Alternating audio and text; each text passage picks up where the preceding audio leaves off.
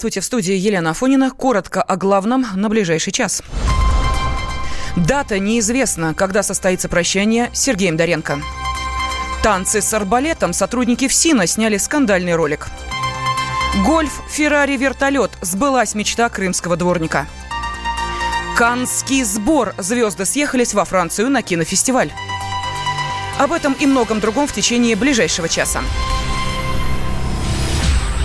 Дата прощания журналистом Сергеем Доренко пока не определена. Официальное заключение экспертизы будет выдано в ближайшие часы, сообщил гендиректор радиостанции «Говорит Москва» Владимир Мамонтов. Вот подсказывают ребята мне, что да, а вот как только документ э, будет у нас, тогда будет информация по дате. Сейчас написано, что документ должны после 13 нам привести.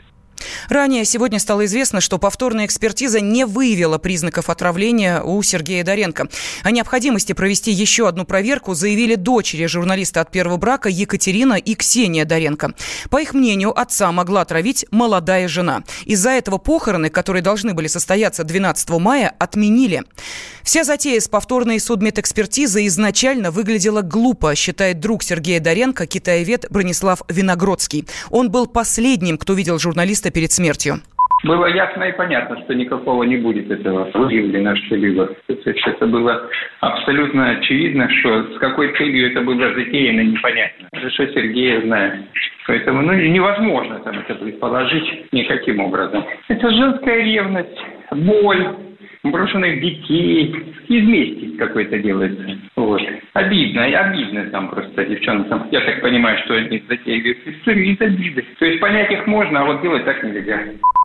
Сергей Доренко умер 9 мая во время поездки по Москве на мотоцикле. Ему стало плохо. Как было сразу указано в заключении экспертов, причина смерти – разрыв аорты.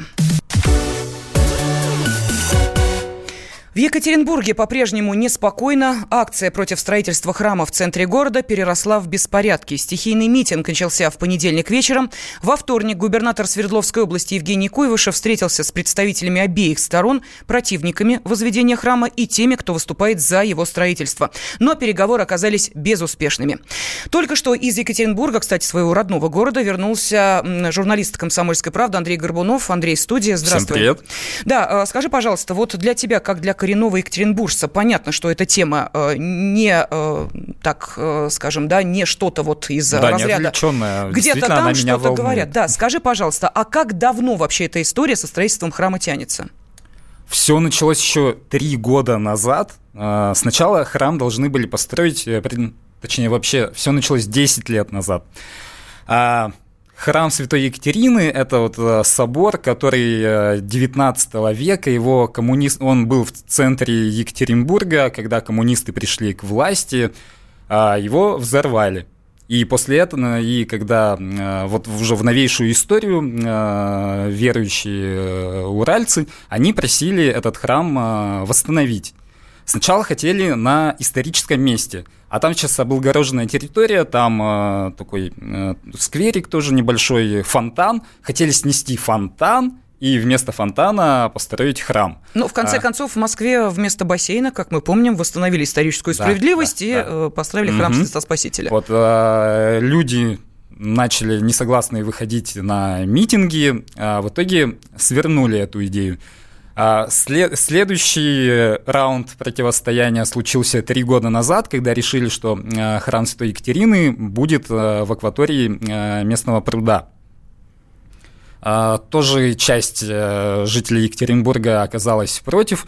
А в Екатеринбурге вообще есть такая традиция, когда не хотят, чтобы что-то сносили, тогда люди начинают это место обнимать берутся за руки и водят хороводы. А три раза хороводы поводили вокруг э, пруда показательно, и губернатор э, Свердловской области Евгений Куйвышев на пресс-конференции э, в сентябре 2017 года объявил, да, я вас услышал, мы не будем строить храм в акватории пруда, мы построим его вместо сквера там в самом, в самом центре города, тоже там рядом с театром драмы меня еще тогда это очень удивило и не понравилось, потому mm-hmm. что, ну, э, хотя бы на пруду это было бы красиво и никому бы не мешало, и э, нам обещали еще и дорожки построить, такой э, мостики с обеих сторон пруда, и можно было перейти, то есть не нужно там огибать всю эту территорию, а можно было переходить, это просто вот с прагматичной точки зрения очень классно было бы. А, и вообще, ну, довольно оригинально храм на пруду. А вместо сквера это нелогично, это, ну, просто как-то странно, и, ну, там это реально классное место, там люди гуляют, там э, скейтеры ездят, там граффити какие-то делают, там постоянно арт-перформансы, там э, молодые мамы с детьми гуляют. И вот сносить этот сквер и там строить храм, это было, ну, не, как я уже сказал, нелогично. Скажи, мы, мы в «Комсомольской правде» а, эту тему поднимали, даже обложка вот у нас была местной комсомолки, почему никто не протестует против строительства а, храма вместо сквера.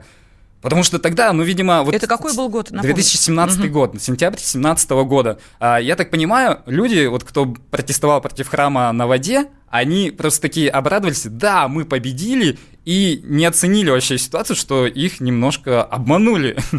Ну, э, они подумали, мы э, выиграли, э, мы здесь власть, мы все отстояли, и все. А там какое место другое предложили, их на тот момент не особо волновало. И вот еще один странный момент.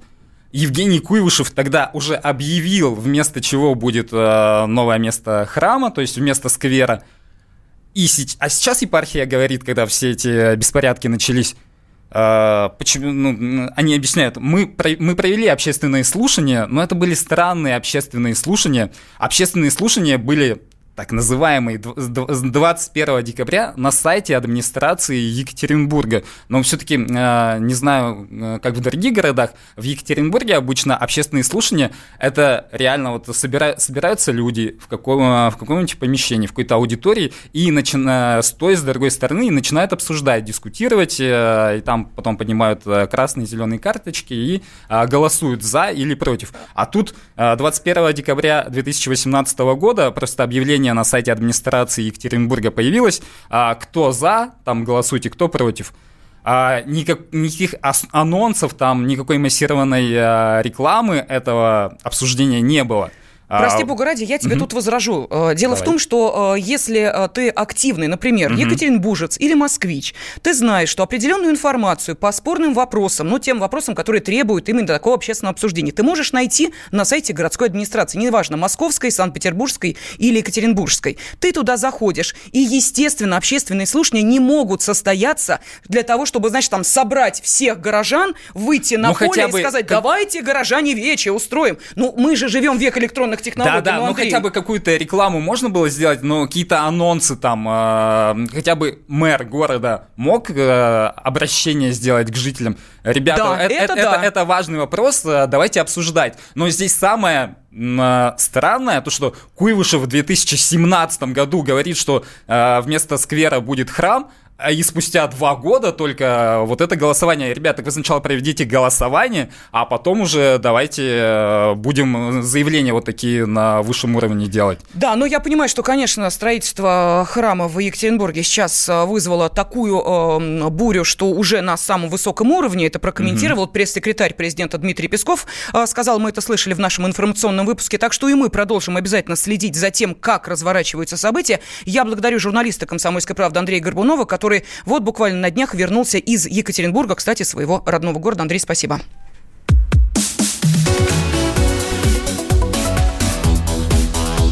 Темы дня. Ведущие на радио «Комсомольская правда» сдержанные и невозмутимые. Но из любого правила есть исключение – дай по морде мне. Встань и дай. Хочешь стекло такое? Давай. Вот говно в эфир кидаешь. Я... Ты несешь какую-то хрень. Мы расстреляем его из водяных пистолетов мочой. Самый горячий парень радиостанции в прямом эфире. Исключение из правил с Максимом Шевченко.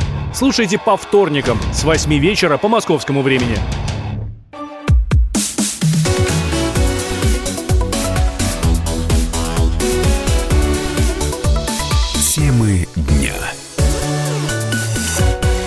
Бурятское управление ФСИН объяснило появление музыкального клипа. Ролик сняли для творческого конкурса, приуроченного ко Дню оперативного работника. Видео не предназначалось для широкого пользования. Также сообщается, что заключенные не снимались. Их роль исполняли сотрудники ФСИН. Клип, появившийся в инстаграме Бурятского управления службы, мгновенно разлетелся по сети и стал вирусным. Пользователи обратили внимание не столько на результат художественной самодеятельности, сколько на то, как представляют проявляют себя сотрудники службы. Так девушки в форме мастерски заламывают руки молодому человеку, одетому в робу заключенного.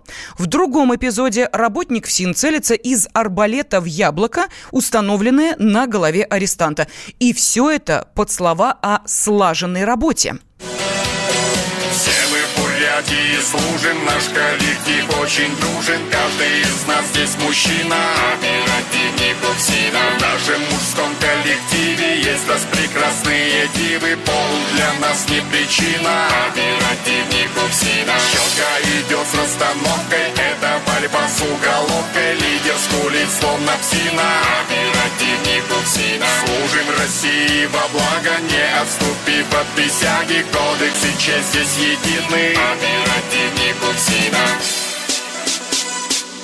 Льготы вознаграждения санаторное есть лечение. Выполнять ты готов приказ, торопись, мой друг, будь одним из. Правозащитники уже сказали, что направят официальный запрос руководителю ФСИНа для проведения проверки. Об этом заявил директор Московского бюро по правам человека Александр Брод. Но я считаю, что даже если это ролик постановочный, то по своей сути он культивирует э, насилие. Это идет в разрез э, и конституционным нормам, и гуманизму, и э, уставу самой службы. Поэтому я считаю, что, э, безусловно, должно руководство и центрального аппарата, и э, республиканского управления э, высказаться. Э, этот ролик не должен не участвовать в каких-то конкурсах, демонстрироваться. Ну и считаю, по меньшей мере, какие-то дисциплинарные меры по отношению к сотрудникам и к авторам этого ролика должны быть предприняты.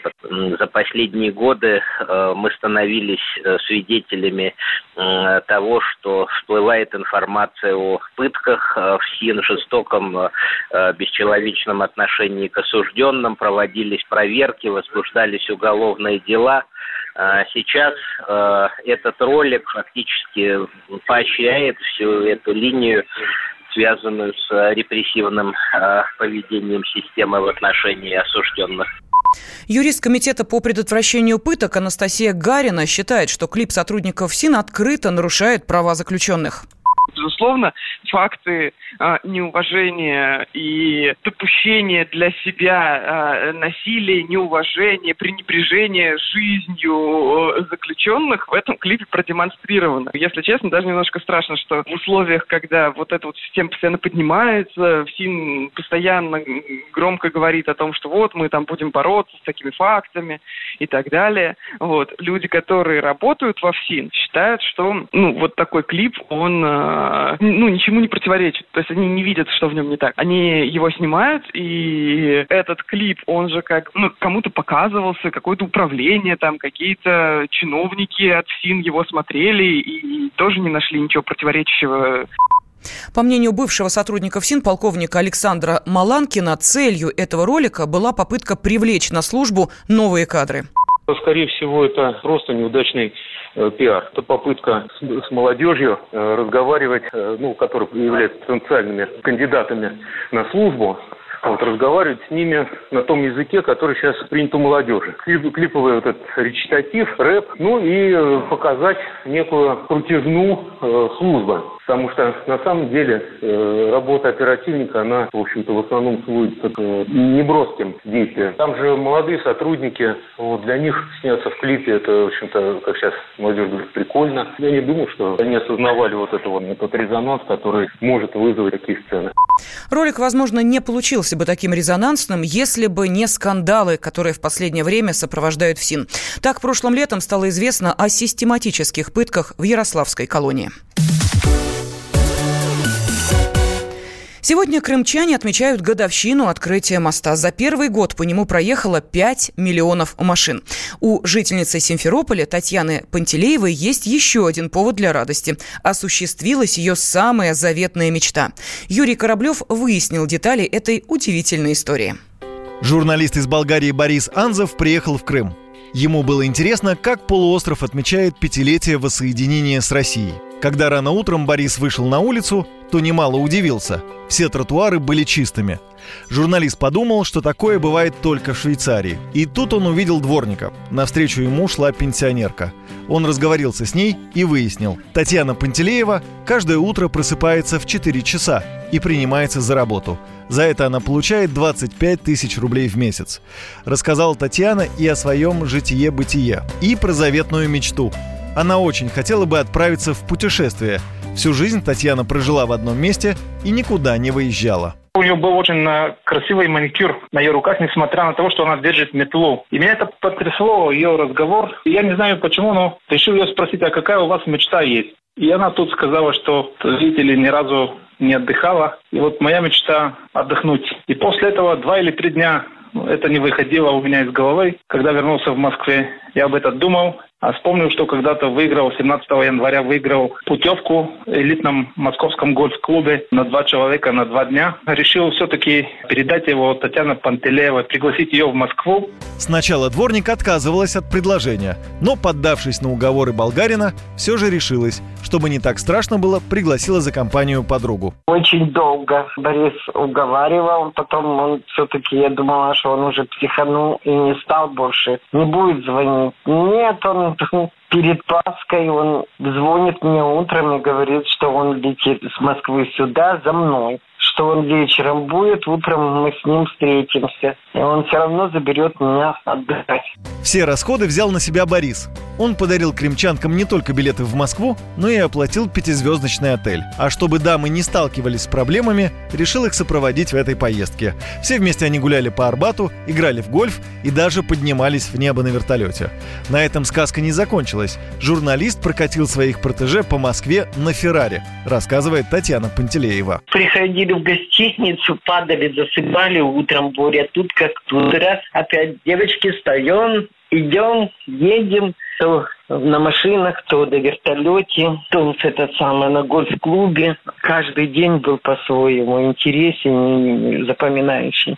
Журналист признается, он подарил Татьяне мечту для того, чтобы показать, россияне и болгары – два народа, которых связывает крепкая дружба. Как корреспондент я живу долго в Москве, и часто называют нас болгары, что мы неблагодарны и непризнательны для освобождения Болгарии от турецкого рабства. И это был мой ответ. Я сказал, что всю Россию осчастливить не могу, но одну женщину постараюсь ее осчастливить. Татьяна призналась, что дни, проведенные в Москве, стали одними из самых ярких событий в ее жизни. А с Борисом они подружились настолько, что теперь созваниваются каждый день. И, конечно же, их встреча не последняя. То ли болгарин еще раз приедет в Крым, то ли пригласит их к себе в гости на тот берег Черного моря. Юрий Кораблев, радио «Комсомольская правда».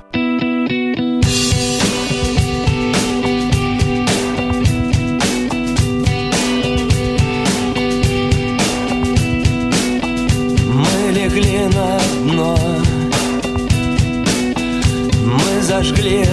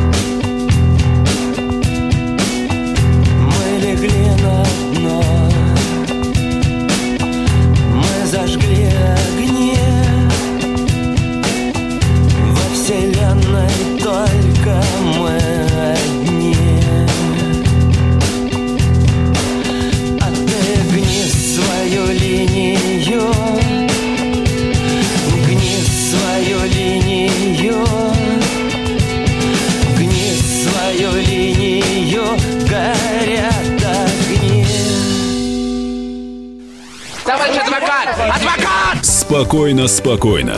Народного адвоката Леонида Альшанского хватит на всех. Юридические консультации в прямом эфире. Слушайте и звоните по субботам с 16 часов по московскому времени.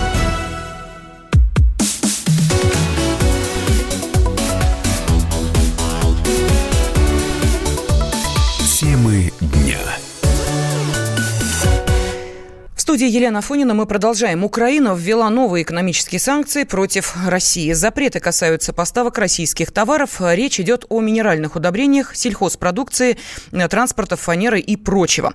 По мнению украинских депутатов, решение направлено на препятствование утечки капиталов в Россию, а также поддержку существующих и создание новых рабочих мест на Украине.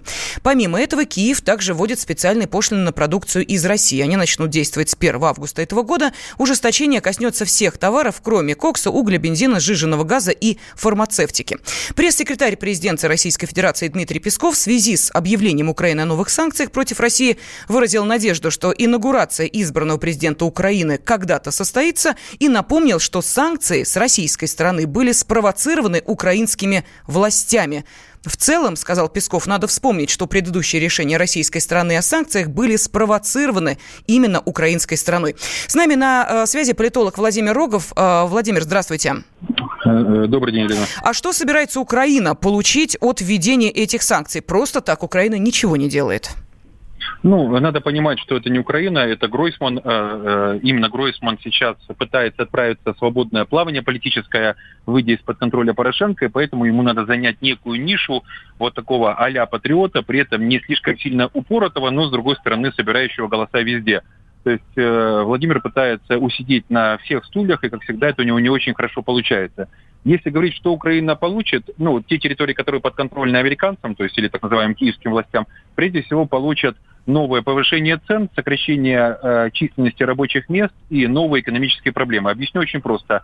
Те же удобрения, на которые вот сейчас вводится запрет даже, да, то есть не просто какие-то там ограничения финансовые или повышение импортных пошлин, а именно запрет, то это э, э, удобрения, произведенные в России, которые так необходимы украинским производителям. Да, э, Владимир э, Гройсман, как всегда, э, поступает хитро, он вводит запрет спустя уже э, окончания да, э, сельскохозяйственной кампании, посевной кампании, когда уже посеяли и, и закупили все, что необходимо. С другой стороны, российские удобрения на украинском рынке самые дешевые и самые качественные, потому что часто в основе их лежит тот же газ, и понятно, что ценообразование газа в России отличается от украинской цены.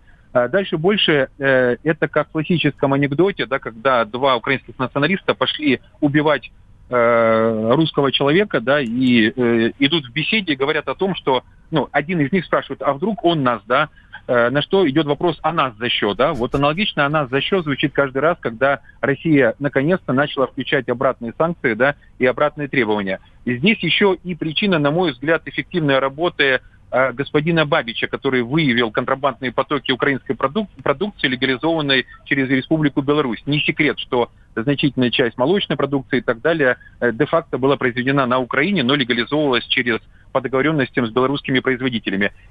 Спасибо огромное. Политолог э, Владимир Рогов объяснил нам, чем вызван очередной э, виток э, санкций с украинской стороны. Remember,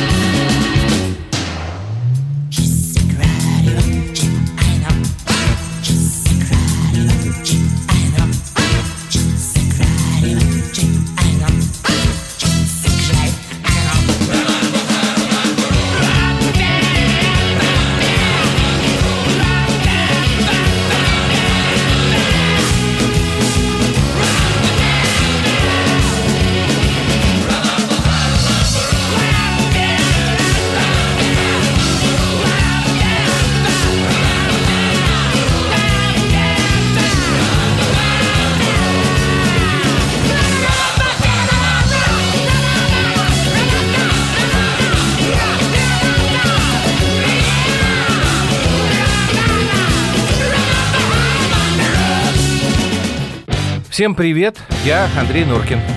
А я Юлия Нуркина. И мы переехали. К счастью, не на другую радиостанцию, просто на другое время. Простыми словами теперь в эфире по понедельникам, вторникам и средам в 9 вечера по московскому времени.